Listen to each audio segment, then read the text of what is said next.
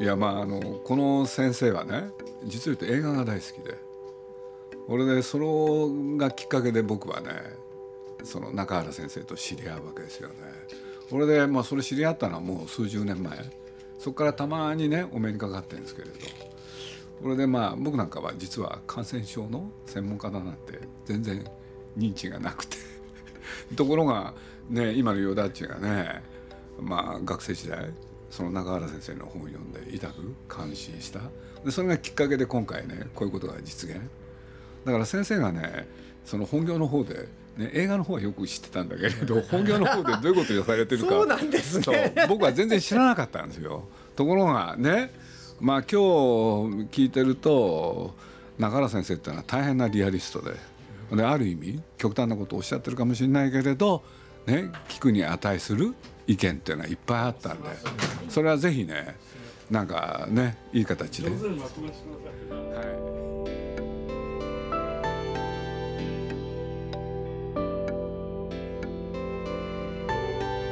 鈴木敏夫のジブリ汗まみれ今週はテレビで医療制度の問題点を鋭く指摘するなどコメンテーターとしても活躍している医学博士の中原秀臣さんをお迎えしてお送りします。中原さんは細菌学衛生学を専門とし現在は山の医療専門学校副校長を務めています。これまでに上手な医者のかかり方脳の力なるほど辞典ウイルスの正体と脅威など数々の著書を執筆されています。常に武漢と隣り合わせだと思った方がいいと警告する中原さんに今回のコロナ騒動についてお聞きします。出演は他に日本テレビの依田健一さんそして鈴木さんです。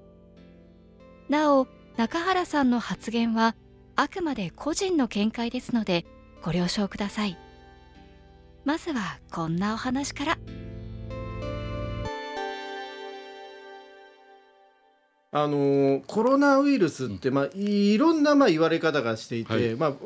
まあ、未だに実態がつかめてないような側面も多いと思うんですけど、うん、先生はどういうふうにこう捉えてらっしゃるんですか？ウイルスそのものはね最初ちょっと結論言っちゃうと人間と仲良くしたいと共存したいと思ってるんです、うん、だからエボラウイルスみたいに宿主を殺してしまうと、はい、そこでアウトでしょ？ウイルスも一緒になくなっちゃうわけよ。あ自分も死んじゃうってことですね。自分も行く場所、うん、あのウイルスはね生きた細胞の中でしか生きられないの。こういうところで生きてられないまあよく3時間とかね8時間持つけど増えることはできないんですよ。ばい菌はここに水と栄養分があったら増えられるわけ。宿主って書く宿主ですね。宿主だからウイルスはあの人の中で、まあ、今回人の、まあ、あれはコウモリかなんかでも生きてたんでしょうけど人の中で増えることができる。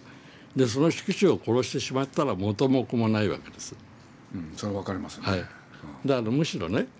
多分何年か後には人間と仲良くインフルエンザウイルスみたいに仲良くするようになると思うよ。インフルエンザウイルスって人間と仲良くしちゃってるんですか、うん、仲良くしてるでしょ。だって毎年日本だけでも1000万人かかるわけでしょ。あそうか。ウイルスの世界ではこう、うん、かかること仲良くなるっていう。いやいや僕はそう思ってんだよ。今回わざという言葉を使ってんだけど人間はしてるってことだよね、うん、人間はすぐウイルスってね全部敵だと思って大騒ぎしてるけども、はい、ウイルスから見るとさいろんなウイルスがいるわけよ。天然痘みたいに死亡率が5割6割、うん、でこいつは人間にとって敵だからね、撲滅されちゃったでしょ？日本の絵もそうですよね。怖いから人間はワクチン作って、ポリオも今世界で残ってますけど日本とはもうほとんど患者はゼロですよ今。ワクチン子供に打つことでね。で僕は人間っていうのはねすごく嫌な生き物だと思ってるわけ。要するに自分の嫌なものは全部、はい、殺して、はい、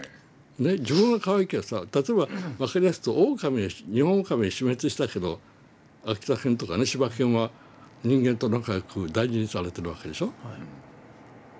い、分かるでしょ？要するに人間に嫌われたら終わりなのよ。ウイルスもね人間に嫌われるウイルスはあの割と扱いやすいんですよ。逆に言うとね。今回すごく戸惑ってるのは人類がね、まあ、インフルエンザもそれに近いんだけど初めてでしょ？こんななんか健康な人の中でもいて、はい、ね？それでなんか人に移して自分が増える生物の目的は増えることですからね、自分が増えりゃいいんだから。なるほど。どんどんどんどん増えてね。人間と仲良く一緒に暮らしましょうとそのうち上手。僕はねヘルペスのウイルス持ってるんですよ。ヘルペスって知ってますよね？この帯状疱疹とものすごく痛いの。小学校の時にかかってね。ずっとウイルスいるんですよ。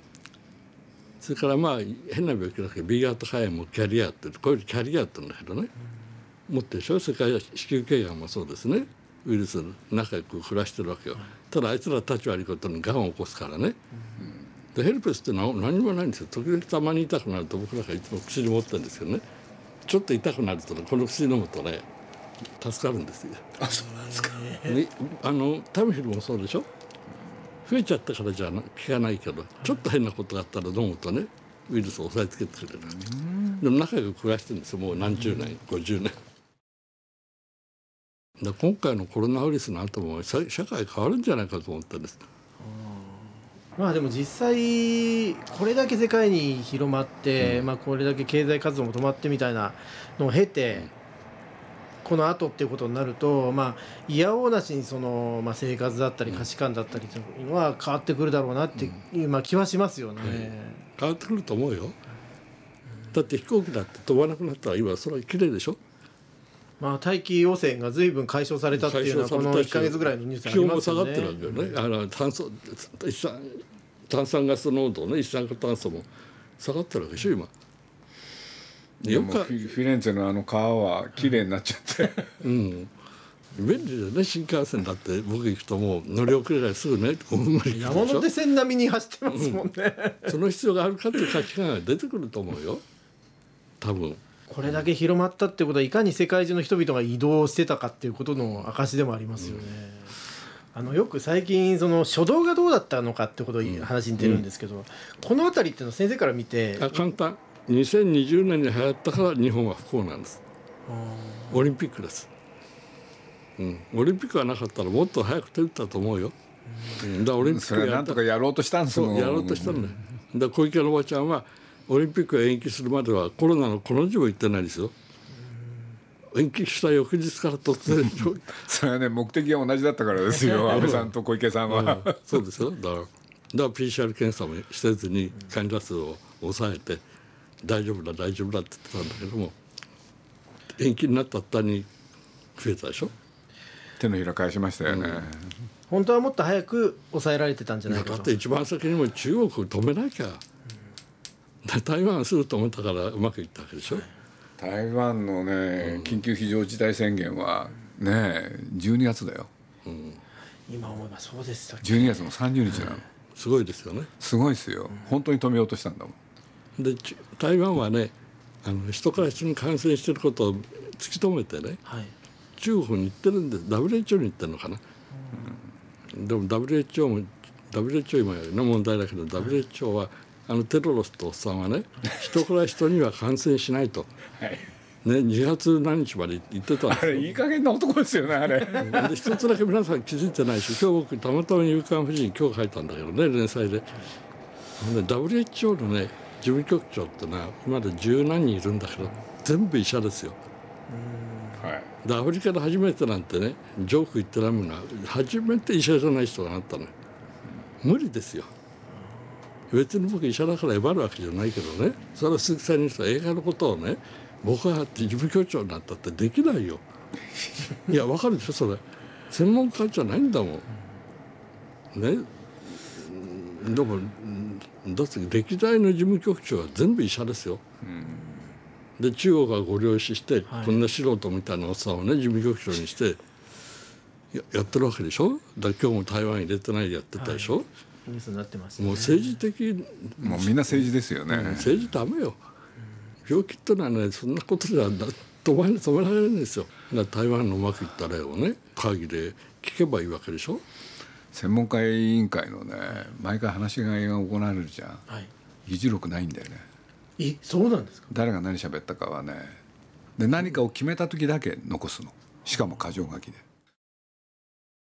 ニュース見ててちょっとよく分かんないことがいくつかあるんですけど例えばあのアメリカとかヨーロッパの一部って死者が多いですよね。でまあ日本は少ないまあ本当の感染者数でどのくらいいるのかっていう話もありますけどこの死者が多い国とそうじゃない国と何が違いや日うんですか？本人はあれだよ整形する気だもん。いいですか？はい。まああのまあ、はいまあ、これははっきり言っていいでしょう、はい。まあデータ言ってるしねみんなね。やっぱスラム街ですよ。日本にはまずそんなもんないし。で我々はね手をちゃんと洗うし。ヨーロッパ人はお風呂入んないですからね。はい。シャワーだしそれからもっと怖いことに僕はちゃんとこれ靴脱いで入ってきたでしょ？ヨーロッパ人はここ靴履いてますからアメリカ人は。持ち込んでるに決まってるじゃない。うんで日本人は、ね、家にいてくださいって言ったら8割もねちゃんと来なくなるわけでしょ？すごいと思うよ。向こうはだから罰則規定を設けてねロックダウンなんておあの知事が言ってたけど、日本はそれしなくていいんですよ。我々賢いんですよね、うん、だから我々ちゃんとやってるからこれ悪いけどね国民がすっかってやってたら今頃大変だよね、うん、だって何もしてくれないんだもん。マスク2枚配っただけまだうち届いてないけど。取れてます？届きましたね。取れた？つい数日前に。かなりいい加減に配ってますよね。そう。僕のとこまだ届いてない。じゃあ今日はあともうそろそろ届きそうですね。僕はあのあの横からスースー入ってくるのに通気性が悪いんですよね。消毒消毒してから使った方がいいよ。本当でだっすかてどう考えたって清潔じゃないじゃないですそかんないやだって市販のちゃんとしたのあれは無機質あれで作ってるんですよ。あのクリーンルームで。パソコンコンピューターのあれ作るのはクリーンルームでしょ？はい。ああいうところで作ってるんですよで今回のはどこで何が誰が作ってるのか分かんないわけでしょ？中国ですよねだから現に髪の毛入ってとかシミがあるとか題起きましたよ。うん。まあそれおっしゃる通りなんだけれどまあこちょっといじゃあ。やでも久々にあの身も蓋もないお話を今日 いい意味であの伺ってるなという。じゃあちょっと変えましょう。論調 論調変えてね。いや先生多分最近はあんまりテレビ呼ばれないですよね。それは危険だから。ささっきの話だと僕ね一番最初はね1月の17日かなんかで呼ばれたんですよ。TBS のね BSTBS の今毎晩やってるでしょ7時半から。で一番最初にさ「オリンピックはどうですか?」って言ったら「無理でしょ」っつったんだ。そしたらさみんなえって顔してね無理に決まってるでしょ。でその時僕考えたのはね簡単でしょ。武漢で流行ってるね。じゃあこれがまあ収束するかどうかは別として7月8月のオリンピック7月にやるとしたらね当然中国は選手団を送ってきますよ。大変ですようん、習近平がさ安倍さんがどんな泣いて頼んでもねオリンピックを辞退するわけないでしょう。ね、どソ連みたいにドーピングでも騒いでる。ねダメだってあるとプーチンなんか怒ってるわけでしょ。したらさ他の国が選手村に入る。僕だったら帰る誰もよ来ないですよ。あれ考えたらできるわけないじゃないもうそれだけでわかるでしょ。インフルエンザより少し怖いだけなの。だって現にね、えー、と今40代か。この間20代でお相撲さんが初めてで彼はあの糖尿病があったわけでしょ？当然ね。みんな亡くなるのは大変かわいそうだけどやっぱ高齢者とか持病を持ってる高齢者の人でしょ？ただね感染がね爆発的に増えたら、患者さんがうんと増えて医療がね破綻するかもしれないし治療ができなくなくなる方も増えるしそうなると大変だけどね病気そのものね病気そのものはねインフルエンザより少し怖い病気。今でもそう思ってますよ、そのだからその証拠にねお国はこう言ったんですよ、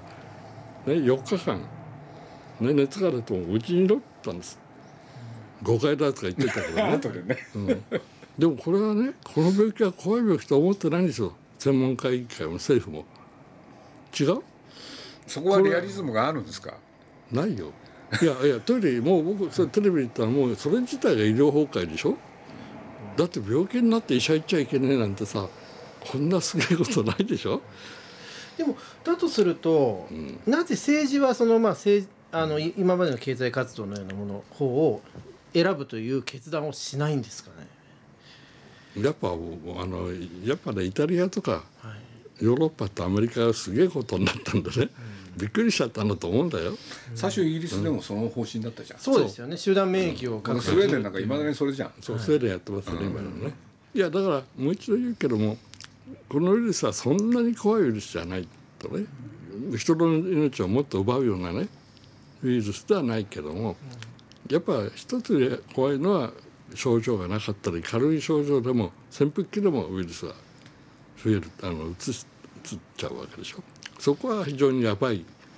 人類あんまり会ったことないウイルスだからビビってるんでしょ。じゃあそういう意味では今までのウイルスにない特殊性っていうか、まあ、こ今回のコロナウイルスの怖さとか凄さが際立つ面も確かにあるはあるあるですよ今までとはちょっと違うよね。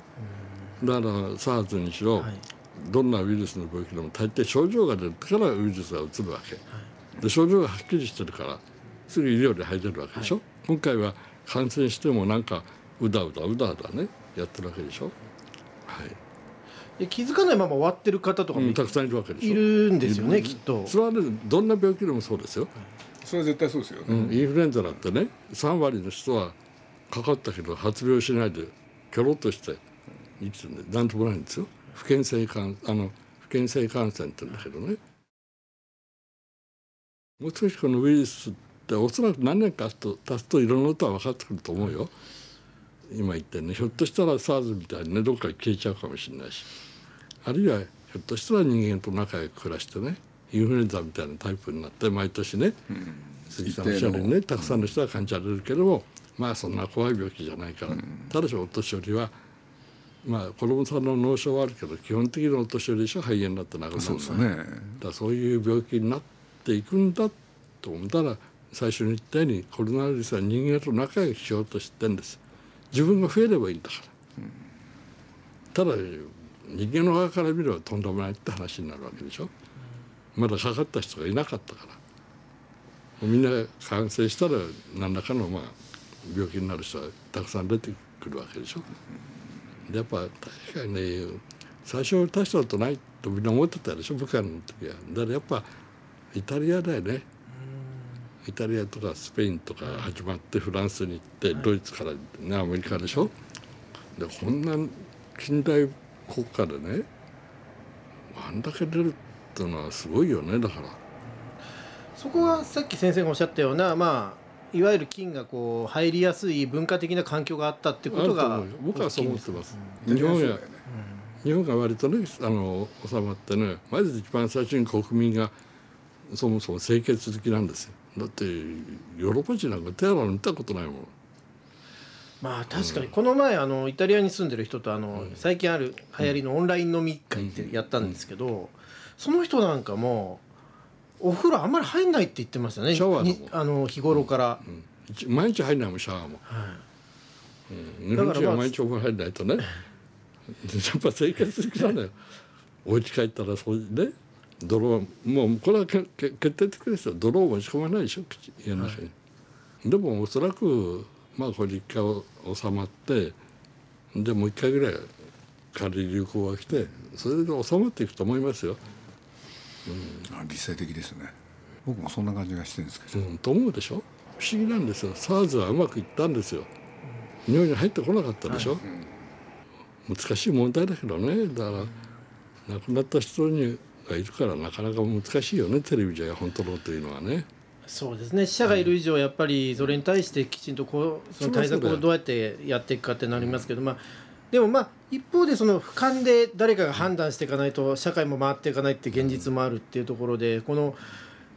何を軸に話すかっていうところはやっぱり、まあ、よくその政治の責任みたいなことがあり話ありますけど、まあ、私はこういう判断をすると。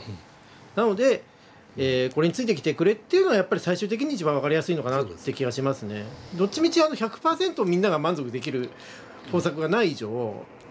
何を選ぶかということははっきりしてもらった方がいいなと思うんですけどね。おっしゃる通りですよね。やっぱしこうやって亡くなる人がいるわけだからね、残念ながら特効薬がなくてまだワクチンがないわけだからねあの先生の本でも出てくるんですけどウイルスの話っていうのはそういう意味では単にその、まあ、生物学的な話だけじゃなくてその社会科学の話だったり、まあ、政治の話だったりっていうところと非常に、まあ、進化論自体もそうですよね、こう結びつきやすいというか。だからもう一度歴史はねえかそれで変わってきたんですよ。うん、だから第一次世界大戦ね僕らの教科書僕はこんなの何も知らない頃はねなんかドイツとフランスが対峙して、はい、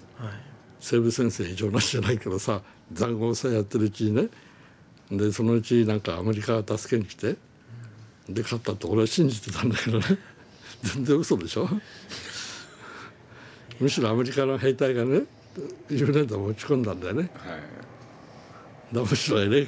まあ、そういう意味じゃアメリカのお金で助かったのは終わったのかもしれないけどね最近はそこら辺もテレビでやり始めましたね、ねうん。いやまさにあの今日朝オンライン会議っていうのを会社でやってたんですけども、うん、あのまあこういう収束傾向の中にある中でもまあやっぱりこうじゃああるプロジェクトとかも進めてるものがあってなんとなくこう、まあ、とりあえずやめとこうかって方に意見を置く方がちょっと楽な気持ちになりがちなんですよね。うん、でまあそのじゃあ何かあったらどうするんですかってなるとみんな黙ってしまうっていう中でその中で一人いやいやどうしたらできるか考えましょうよと。うん、でじゃあ全員フェイスシールドお客さんがしたらどうですか？これはできできますかと。でそんな光景はまああの見たくないかもしれないけどでもこれならできるんですか？じゃあ別の方だとこうだったらどうですかみたいなことを考えましょうよと。いうことにものすごく熱を入れて喋った人がいて僕結構これは、それは大事だよね、はい、胸を打たれたんですよね。でその上でじゃあどういう決断をするかっていうのは今度これは会社の単位になったり、まあ、社会の単位になったりするんでしょうけどしかしこの考え方を持ち続けなきゃダメだなっていうことを結構今朝ハッとさせられまして自分もつい2ヶ月前ぐらいまではどうしたらできるかって人間だったはずがこの2ヶ月ぐらいですっかりなんかもう教育されてしまってですね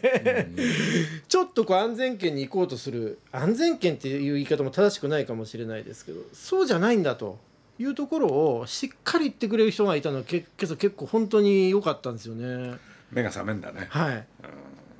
あこれだと。だから要するにねちゃんと対策を立てればいいんですよ、うん、今の対策ってことでしょ？はい。そうですまさに。まあそれは全然ないからね、はい、今。でただ家にいなさいと、はい。まさにそうです、ね、その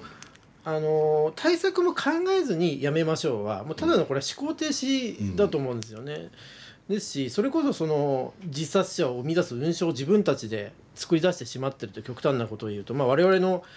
エンターテインメント仕事してる人なんてまあ小さな会社も実際すごく多いですからそれで言うとどうやったらやっていけるかっていうことをね、大事です、ね、はい、考えるっていうのは本当に重要だなって特にこの時期に来るとさらにそれを。で僕今回ね流行った時にすぐ買ったものが2つあるんです。一つはこのゴム手袋を2つ買ったの、はい、それからこのパルスオキシメーター買ったわけ。で今毎日やってますけどねで何が言いたいかって僕はテレビで提案したんだけど結局全然取り上げてもらえないんだけども今ホテルとかそれから自宅待機の人がいるでしょ？とまたあれはなんかわけのわからない13個の症状が書いてあるよね。あんなもん分かるわけないじゃん素人に。でこれが一発で分かるわけですよ。体温計より簡単ですよ、これは刺さんで洗濯バサみたいなの持ってくればよかったよね、こうやっただけでもう10秒もしないっていう数字が出るんですよ。で95%より下がったらすぐ医者に行きなさいって言ってね政府がねあの保健所経由で待機する人はね全部 RPCR プラスの人だからねみんな待機させられてるのはこれで少しでもね危なくなったらすぐ医者に行くというのをやればねこんな5,000円しかしないんですよ。そんなもん政府が揃えてねだ皆さんぜひ買っとくといいでしょ。今なら買えるからそのうち買えなくなるかもしれないけど。今理性がない時代だから。そうおっしゃる通り理性がなくなってんだよね。まあもしかしたらその先生おっしゃるようなこう一つの側面しか伝わらないとももしかしたら見てる人も不安に駆られてとかあると思うんで、まあ、その、まあ、基本的には逆の立場っていうのを一緒に出すとか。